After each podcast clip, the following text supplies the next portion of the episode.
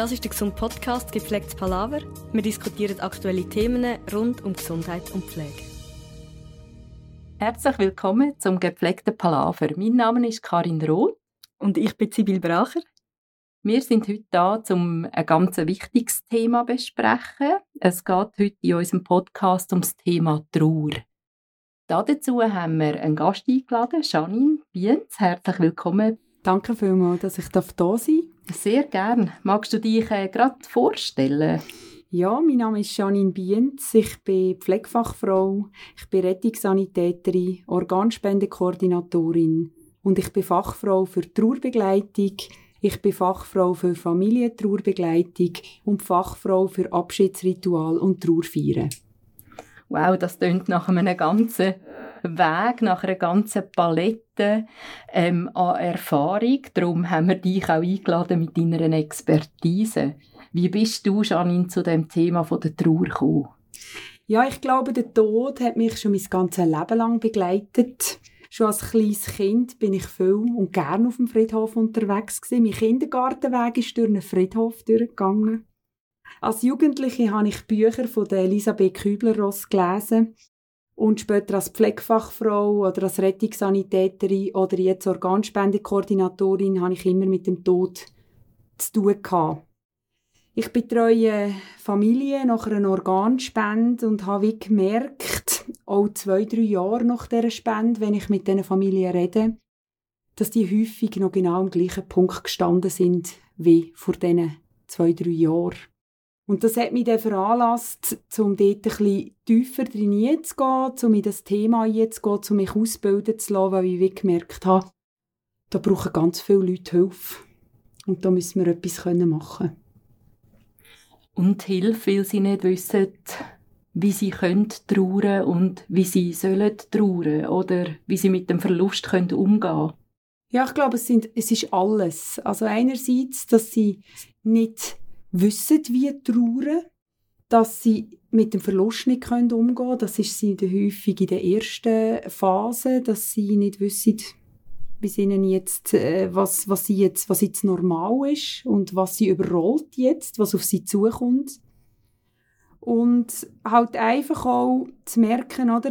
Am Telefon kann man ihnen wie nicht, man kann ihnen ein paar Tipps geben, man kann mit ihnen ins Gespräch kommen, man kann ihnen zuhören aber man kann sie nie so begleiten, wie ich jetzt das machen kann, zum Beispiel in einer Trauerbegleitung. Weil das fehlt. Das fehlt dann, wenn man alle drei, vier Monate ihnen mal anläutet. Und wenn ich aber ähm, zu dieser Familie heimgehe oder die Familie spüre, weiss, wo sie stehen, weiss, was ihnen helfen kann, dann können wir gemeinsam so Schritt einlegen. Weil Trauer ist einfach sehr individuell. Und es gibt kein Rezept. Ja, es gibt in dem Fall auch nicht ein richtig oder falsch ähm, in Trauer. Ich habe manchmal den Eindruck, wir im Alltag schieben den Tod wie auch ein bisschen weiter weg ähm, von uns. Und erzählst du dann manchmal den Leuten im Alltag auch von deinem Beruf, von deinem Job? Ja, das erzähle ich sogar sehr gern, weil es mir wichtig ist, dass das Thema Tod auch in die Öffentlichkeit kommt, dass es Tabu, der, der Tabu-Bereich ähm, verliert, dass man lernt, darüber reden. Weil ich so gemerkt habe, oder? wir sind Weltmeister im Verdrängen, wir tun das gerne vor uns herschieben und irgendeins holt es einem einfach doppelt und dreifach ein. Und das ist das, was du jetzt auch ein bisschen beschrieben hast, oder? Mit diesen Familien, die dann gar nicht wissen, wohin mit sich selber. Jetzt, wenn du in so eine Familie reinkommst, wie muss ich mir das vorstellen? Also, es hat so tönt, wie wenn das Erfassen von den Bedürfnissen von diesen Leuten sehr wichtig ist. Wie machst du das? Ja, ich glaube, es kommt ein bisschen darauf an, es, äh, auf den Zeitpunkt, wo ich dazukomme. Meine Traumvorstellung von der Begleitung ist, dass ich relativ gleich in die Familie nie kommen. Am liebsten, wenn, wenn jemand am Sterben ist, wenn man weiss, er wird sterben oder bereits schon vorgängig. Ähm, und sonst wirklich möglichst gleich, dass man mit ihnen die wichtigen Schritte, ich sage immer, für mich ist die Zeit zum Beispiel vom Tod bis zur Abschiedsfeier, ist für mich so ein Anführungs- und Schlusszeichen, heilige Zeit Und in dieser Zeit kann man ganz, ganz viel machen. Ganz wichtige Sachen machen. Man kann aber auch ganz viel nicht machen. Und ich glaube, wenn man dort von Anfang an kann die Familie betreuen kann, wenn man von Anfang an kann dabei sein kann, kann man ihnen auch dort ein, ein, ein Buffet ähm, also ein Buffet hinstellen, wo sie nachher wählen können, was für sie wichtig ist. Viele Leute wissen ja gar nicht, was es jetzt braucht, was man jetzt überhaupt machen kann. Das wissen sie gar nicht. Mhm. Kannst du ein Beispiel machen? Ein Beispiel ist, wenn eine Mami stirbt, dass man mit den Kindern zusammen äh, zum Beispiel kann Turnen töpfern dass man kann den Sarg anmalen von der Mami, schauen, was ist jetzt anders, wieso schnauft das nicht mehr. Ja, ja es gibt verschiedene Typen von, von Leuten, wie man trauert.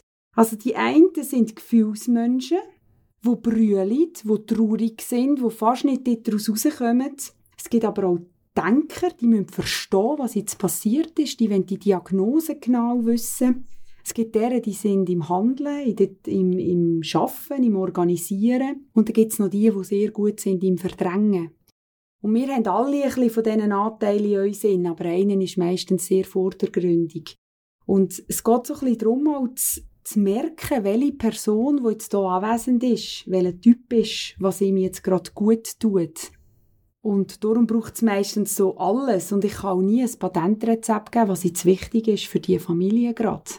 Sonst probieren wir nachher zusammen herauszufinden, was kann jetzt hilfreich sein für den nächsten Schritt. Manchmal ist es einfach das Da-Sein, das Zulassen, das Begleiten, das Mitgehen für, für irgendwelche Tätigkeiten, die gerade gemacht werden müssen, das Organisatorische. Und dann häufig erst im Nachhinein, sagen jetzt mal, wenn die Abschiedsfeier war und wenn wir dann später ähm, wieder zusammenkommt, geht es auch darum, mal die ganze Trauer anzuschauen. Theorien dahinter, was kann hilfreich sein. Es gibt verschiedene Modelle und äh, Theorien, Konzepte zum Trauern. Kannst du uns da dazu etwas sagen und inwieweit oder warum dass uns das vielleicht könnte helfen Genau, es gibt ganz, ganz viele Theorien von ganz verschiedenen Leuten. Also es gibt zum Beispiel das Phasenmodell von der Elisabeth Kübler-Ross. Das ist ein Modell, das sehr bekannt ist mit den Phasen von nicht wahrhaben wollen, Zorn, Wut, Verhandeln, Depression, Zustimmung und Akzeptanz. Und dann gibt es aber auch noch ein Aufgabenmodell, zum Beispiel von William Worden, wo man eine gewisse Aktivität in diesen Trauernden eingesteht oder wo man eine Aktivität so als Auftrag gibt, dass sie ihrem Trauerprozess weiterkommen. Und dann gibt es noch das zirkuläre Trauermodell. Das ist kein linearer Verlauf, es ermöglicht das Hin- und Herspringen oder auch das Raum für Rückschläge. Das wäre zum Beispiel das Trauerkaleidoskop von Chris Paul. Sie hat wie das Kaleidoskop, wo man vielleicht kennt, wo man durchschauen kann und durchs Drehen gibt es immer wieder neue Bildchen ja. und neue Facetten. Und die Facetten sind immer wieder in einer anderen Farbe. Und sie hat in jeder Facette hat sie einen Begriff zugeordnet. Also das erste wäre das Überleben, dann die Wirklichkeit, Gefühl, sich anpassen, verbunden bleiben und einordnen. Und für sie ist wichtig, dass die Facetten immer wieder überlappend sein können. Dass die eigentlich jede, jede Minute, jede Stunde oder jeden Tag ganz eine andere Facette kann oben sein kann. Dass es also nicht muss linear ablaufen sondern dass es wirklich einfach hin und her gumpen und das dunkt mich persönlich ist das ähm, wirklich sehr schönes Trauermodell, wo ich auch sehr viel brauche bei den Trauernden, wo sie häufig mir dann sagen, ah, jetzt habe ich es verstanden, wieso dass ich im Moment so bin. Wieso dass ich auch noch zweieinhalb Jahre traure, immer noch brülle. Oder plötzlich bin ich an einem schönen Nachmittag verrossen, habe einen schönen Nachmittag mit Angehörigen und plötzlich fange ich an zu brüllen. Und ich weiß nicht warum. Und wenn man dann das Modell ihnen kann näher bringen, wenn man das Modell ihnen kann erklären, dann äh, kann das schon ganz hilfreich sein. Also es ist nicht nur ähm, hilfreich für die, die daneben stehen und für Betreuende und für Angehörige, sondern eben auch für die Betroffenen selber im Verständnis von, was passiert denn mit ihnen, warum geht es einmal gut und warum einmal schlecht. Ja, das ist wichtig. Ähm, Mechthild Schröder-Ruppiper, die hat ein Labyrinth, einen Weg mit ganz vielen Umwegen genommen für ihr Trauermodell. Und auch das ist ein wunderschönes zirkuläres Trauermodell, wo man kann nehmen äh, wie unser Lebensweg, der einfach nicht immer geradlinig verläuft. Manchmal machen wir einen Umweg. Manchmal sind wir in einem Kreis und finden den Ausweg nicht mehr. Und es ist wichtig, dass das dass das die Betroffenen wissen, dass es das gibt, weil häufig wissen ja die nicht, was Trauer bedeutet, sondern sie spüren es dann einfach ganz fest, wie sie plötzlich von einer Welle getroffen werden wir haben im Vorgespräch ja auch schon ein bisschen darüber geredet, dass es wie für sich gibt, die Trauer zu festzuhalten oder zu sagen, so müsste es ablaufen. Eben, ich denke da an Aussagen wie, ja, ein Jahr Trauer ist okay, aber nachher muss es ja dann wieder weitergehen. Kürzlich habe ich die Aussage gehört, nach mit Tiro verstorben ist, ja, es ist ja alt gewesen, wegen dem muss man jetzt nicht traurig sein. Nimmst du das auch so wahr? Und was macht das auch mit den Trauernden? Ja, ich sehe das auch so. Und ich glaube, wir haben einfach verlehrt zu trauern. Ich bin überzeugt, dass unsere Vorfahren, äh, die älteren Generationen, das noch anders gelehrt haben, weil sie auch haben müssen. Häufig haben die Familien in mehr Generationen äh, Haushalt gelebt. Sie haben viel, viel mehr mitbekommen, dass jemand stirbt Heute reden wir davon, dass man circa alle 15 Jahre jemand stirbt in der Familie durchschnittlich.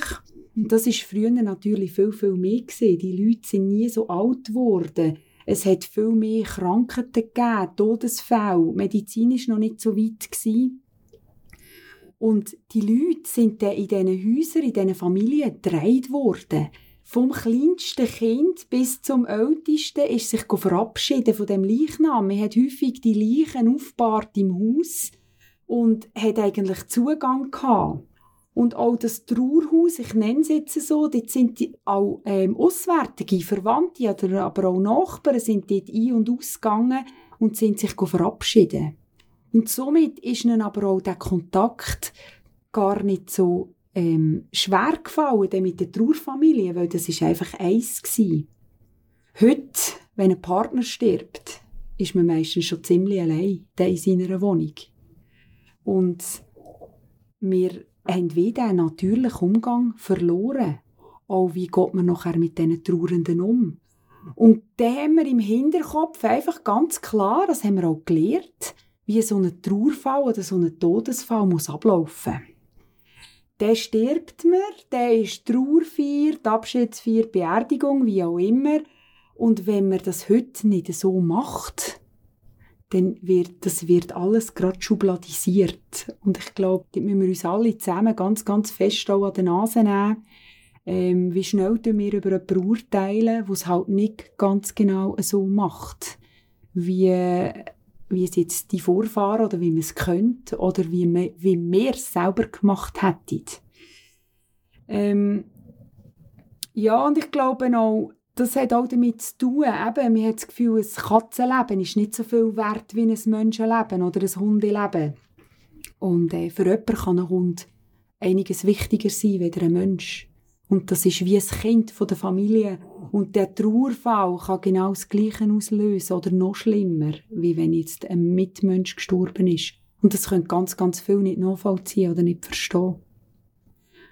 Ja, und ich glaube auch mit dem Trauerjahr, wo du angesprochen hast, das ist auch etwas, wo man, ähm, wo man so ein bisschen gelernt hat. Weisst, das erste Jahr ist schwierig. Das erste Jahr, bis man mal alle die Feste äh, durchgemacht hat, Geburtstag, Weihnachten, nachher wird es einfacher. Wir weiss aber heute, dass eigentlich nach dem ersten Jahr für die Trauernden noch viel schlimmer wird. Warum? Das erste Jahr ist durch und es hat sich nichts geändert.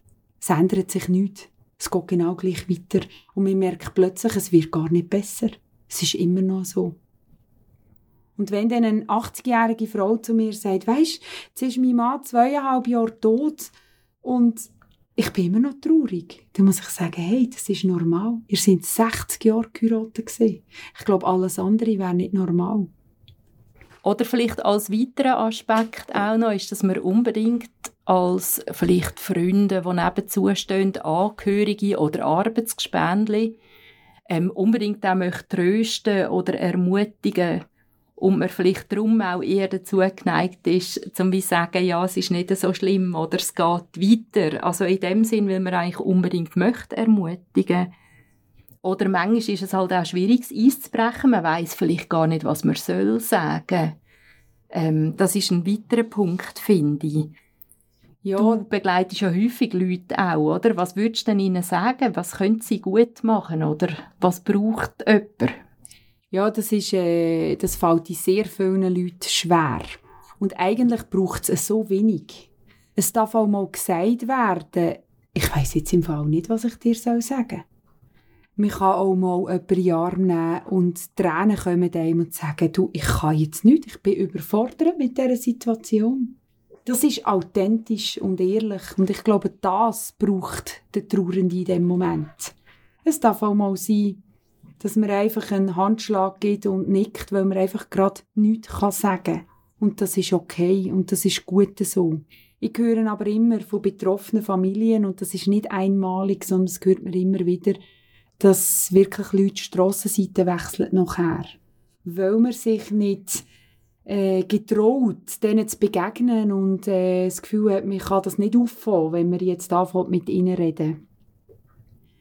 Und ich glaube, mir ist es wichtig, dass man das eigentlich immer anspricht. Und es kann ja auch nur eine Geste sein. Man kann dieser Familie zum Beispiel einen Zopf vor die Tür tun, wenn man nicht, kann, nicht kann reden Oder man kann, äh, das ist sowieso etwas, wo die Trauernden in der ersten Phase, ähm, dort muss man sie wirklich äh, als Essen erinnern, zum Beispiel. Das kann ein riesiges Geschenk sein, wenn man für so eine Familie dann kocht. Das kann das grösste Geschenk sein, weil das ist etwas, wo die im Moment, äh, das steht ganz, ganz hinten an. Für die dreht sich im Moment gerade schnell alles um andere Sachen.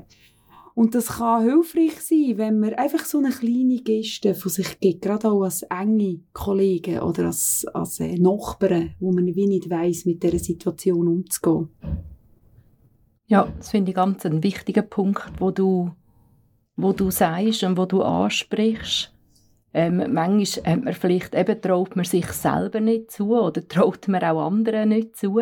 Vielleicht könnten wir noch auf das Thema auch eingehen, wie ist es denn, wenn eben Eltern sterben und Kinder klein sind, dann traut man manchmal diesen Kindern auch wenig zu, können mit der Trauer umgehen. Ähm, wie erlebst du das im Alltag? Wie gehen die Kinder mit Trauer um? Ja, Kinder gehen eigentlich sehr, sehr gut mit dem Thema um. Und Kinder wollen dabei sein. Kinder wollen nicht ausgeschlossen werden. Kinder wollen mithelfen. Und man muss sich so vorstellen, wir, bei uns geht gerade ein Film ab. Wenn wir uns das Thema Tod vorstellen, läuft bei uns ein Film ab. Kinder wissen ja gar nicht, in der Regel, wissen gar nicht, was das Thema Tod bedeutet. Ausser sie haben es im Fernsehen gesehen und dort tut es nicht weh. Aber sie wissen nicht, was, was jetzt da kommt. Und wenn wir sie wirklich an der Hand nehmen und begleiten, dann muss das Thema Tod, Trauer nicht nur schlimm sein, sondern es kann auch, es kann auch ganz wertvolle und schöne Momente geben in dieser Begleitung. Das wäre eigentlich schon fast das Thema, Sibyl, äh, für einen Podcast ähm, selber. Separat, Sollten vielleicht gell? das Thema nochmal aufnehmen. Denke ich auch, denke ich auch. Ähm, jetzt hatte ich auch noch äh, zwei Sachen. Ich glaube, das eine, was jetzt gerade schön gesagt wurde, ist, ich glaube, Trauer ist im Kern wirklich auch Liebe. Ich traue ja erst dann, wenn ich jemanden wirklich sehr gerne habe. Ja, das sehe ich genauso. Oder auch umgekehrt. Weil wir jemanden so geliebt haben, ist man ja auch traurig. Wenn man nämlich jemanden nicht geliebt hätte, dann müssten wir, dann müssten wir nicht trauern. Und das Zweite, was mich interessieren würde, ist, wie wichtig ist denn, an was Leute glauben in diesem Prozess? Also was sie glauben, jetzt religionsmässig, das ist für mich persönlich jetzt nicht wichtig. Was aber wichtig ist, an was sie glauben nach dem Tod. Also das frage ich die Angehörigen oder die Trauerfamilie immer. Und zwar einzu. An was glauben ihr? Oder Kind kann man so schön fragen, wo hast du das Gefühl? Wo ist deine Mami jetzt? Und die können mir immer sehr genaue Antworten liefern. Und ich glaube, es macht Sinn, sich einmal mit dem auseinanderzusetzen. Was ist meine Jenseitsvorstellung? An was glaube ich? Ist es für mich einfach fertig? Gibt es nichts mehr? Komme ich vielleicht wieder auf die Welt oder bin ich im Paradies, was auch immer. Ich glaube, ähm, ganz wertfrei. Ich habe schon ganz spannende Antworten bekommen und ich glaube, es ist aber wichtig, ähm, dass sich die Leute mit dem auseinandersetzen und manchmal ist es auch einfacher, wenn man das eben auch macht, wenn man nicht muss. Häufig ähm, kommen die Leute zuerst, wenn jemand gestorben ist, auf das Thema zu reden, weil sie vielleicht das Gefühl hat, die Person ist noch da, ich spüre sie, ich kann ein Zeichen bekommen, äh, sie jetzt gar nicht wertend, sondern ähm, die kommen mit dem und fangen sich dann an, mit ihrer Jenseitsvorstellung auseinanderzusetzen oder kommen manchmal dann vielleicht in Konflikt mit ihrer eigenen Jenseitsvorstellung weil sie vielleicht glaubt es gibt nichts mehr. Und plötzlich haben sie das Gefühl, ja, aber die Person ist da, ich spüre sie. Und wie ist denn deine Empfehlung? Wie sollen wir umgehen mit unserer Endlichkeit? Ich bin jetzt noch relativ jung. Die Chance, statistisch gesehen, ist gut, dass ich noch ein paar Jahrzehnte lebe. Soll ich jetzt anfangen, mich vorbereiten auf meinen Tod? Ja. Nach meiner Meinung nach sollst du dich darauf vorbereiten. Es wäre zu wünschen. Weil ich glaube, wenn man es Leben lang verdrängt, irgendwann haut es dich ein. Und ich glaube, wenn du dem Zeit gibst, dich mit dem auseinanderzusetzen, ist es vielleicht ist die Welle vielleicht ein bisschen weniger groß, wenn es dann wirklich in deinem Umfeld, in deinem nahen Umfeld passiert. Ähm, es kann sehr entlastend sein, wenn du weißt, was deine Liebsten wettet, wettet sie eine Erdbestattung, wettet sie eine Kremation, wettet sie rituelle Abschiedsfeier, ein Pfarrer, was auch immer. Das kann entlastend sein, wenn du das weißt von deinen Liebsten, weder wenn du nachher musst, dass irgendwo, hu, was hätten sie jetzt auch wollen. Wie so viele Sachen im Leben macht Sinn, dass man das äh, entscheidet. Meine Trauerfeier, die steht, die ist geschrieben, das erwarte ich nicht von allen anderen, aber ich glaube, es macht Sinn, sich wirklich auch mal mhm. Gedanken zu machen, ja. was ich will an meinem letzten Fest. Und ich glaube, wenn man geboren wird oder wenn man schwanger ist, auf die Geburt, die tut man sich unglaublich gut vorbereiten. Man macht Vorbereitungskurs, man geht, man liest Bücher en masse, man hat einen Hebamme, der einen begleitet. Wenn man heiratet, wird man begleitet, dann hat man vielleicht sogar jemanden, der einem die ganze Planung macht. Und wieso auch nicht beim Tod die Unterstützung annehmen? Wenn man es nicht selber kann, dann kann man ja zum Beispiel wirklich auch die Trauerbegleitung ähm, dazu nehmen und wissen, dass das einfach, dass es das gibt. Darum ist eben auch das Reden darüber absolut wichtig und darum haben wir es heute auch zum Thema gemacht. Weil ich glaube, Reden ist ja mit den Angehörigen, mit ähm, Freunden im Umfeld, mit Arbeitskolleginnen ist total wichtig. Ja, genau. Mhm. Das ist so und so, dass man es immer wieder zum Thema machen kann. Sehr gut. Genau, das gibt die Chance, Janine, dich live bei uns zu sehen, am Bildungszentrum Gesund. Wir haben einen Kurs, ähm, der zwei Teile hat. Am Morgen ist Trauer allgemein, auch zum Beispiel als Ritual in einer Institution. Und am Nachmittag geht es um das Thema Kindertrauer. Den Kurs kann man sich anmelden, der ist am 18. März 2024. Danke viel, viel mal, Janine. Ich habe es sehr, sehr berührend gefunden, den Podcast heute mit dir. Ich glaube, es ist einfach auch ein unendlich wichtiges Thema. Danke ja. vielmals. Danke auch vielmals, dass ich da sein durfte. Und es ist auch mir ein riesen Herzens, es ist ein riesen Herzensthema von mir, ja. Das merkt man auch. Danke vielmals, Janine, bist du da gewesen. Genau. Danke und tschüss zusammen.